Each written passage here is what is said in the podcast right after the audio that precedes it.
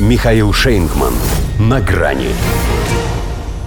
Ирония судьи. Трамп начал свое главное политическое сражение. Здравствуйте. На грани. Вот и не верь после этого в магию цифр. Ведь могли же приступить к этому процессу и в понедельник. Например, чтобы испортить России праздник. Они же по-прежнему считают, что Дональд Трамп – это наш человек. Следовательно, его проблемы – наши проблемы. Но выбрали 13 число. А может, это оно их выбрало? По принципу, если долго смотришь в бездну, бездна начинает смотреть на тебя, чтобы стать еще одним свидетельством того, что в этом деле есть какая-то чертовщина, ибо что-то здесь нечисто. Хотя ирония судьбы в том, что выносить вердикт президенту США в суде Майами будет федеральный судья, этим президентом и назначенная. И это совсем не значит, что благосклонность Эйлин Кеннон ему гарантирована.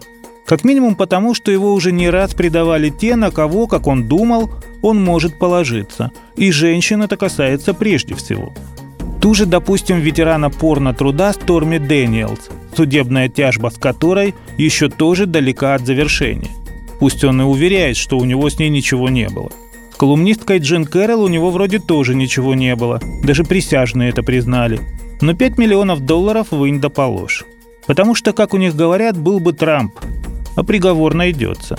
Тем паче, что по сравнению с нынешним делом интрижки Дональда – это проделки. Там его судят как мужчину, а для этого хватает сплетен и обид. Здесь же впервые в их истории как президента, злоупотребившего своим положением. Мало того, что брал работу на дом, так еще и не вернул ее, когда пост сдал. А ведь материалы, которые он хранил в своем поместье Мара-Лага, в том числе в ванной комнате, бальном зале, спальне и душе, включали сведения о ядерных программах, оборонных возможностях правительств США и иностранных государств, а также некий план нападения Пентагона.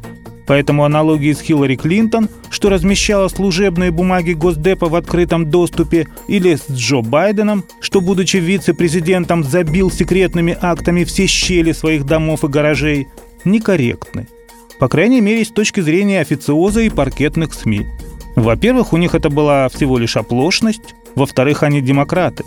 Точнее, это не второе, это другое. Так что вряд ли Трампу в суде помогут ссылки на них. Юридическим прецедентом теперь становится он сам. И совокупные 400 лет лишения свободы тоже светят именно ему. Готовясь к сражению, он сменил адвокатов и созвал сторонников – если Байден с бандой сделали из Белого дома государство в государстве, то он мог надеяться хоть на Майами в Майами. Ожидал тысячи у здания суда. Своим людям заранее сказал, что вопреки всему продолжит предвыборную борьбу, выиграет и высушит Вашингтонское болото. А еще назначит настоящего спецпрокурора, чтобы занялся самым коррумпированным президентом США – Джо Байденом – да, теперь у них, оказывается, можно судить президентов. И Байден, что открыл этот ящик Пандоры, если не удержится, то избежит такой участи в одном случае. Если Божий суд свершится над ним раньше. До свидания. На грани с Михаилом Шейнгманом.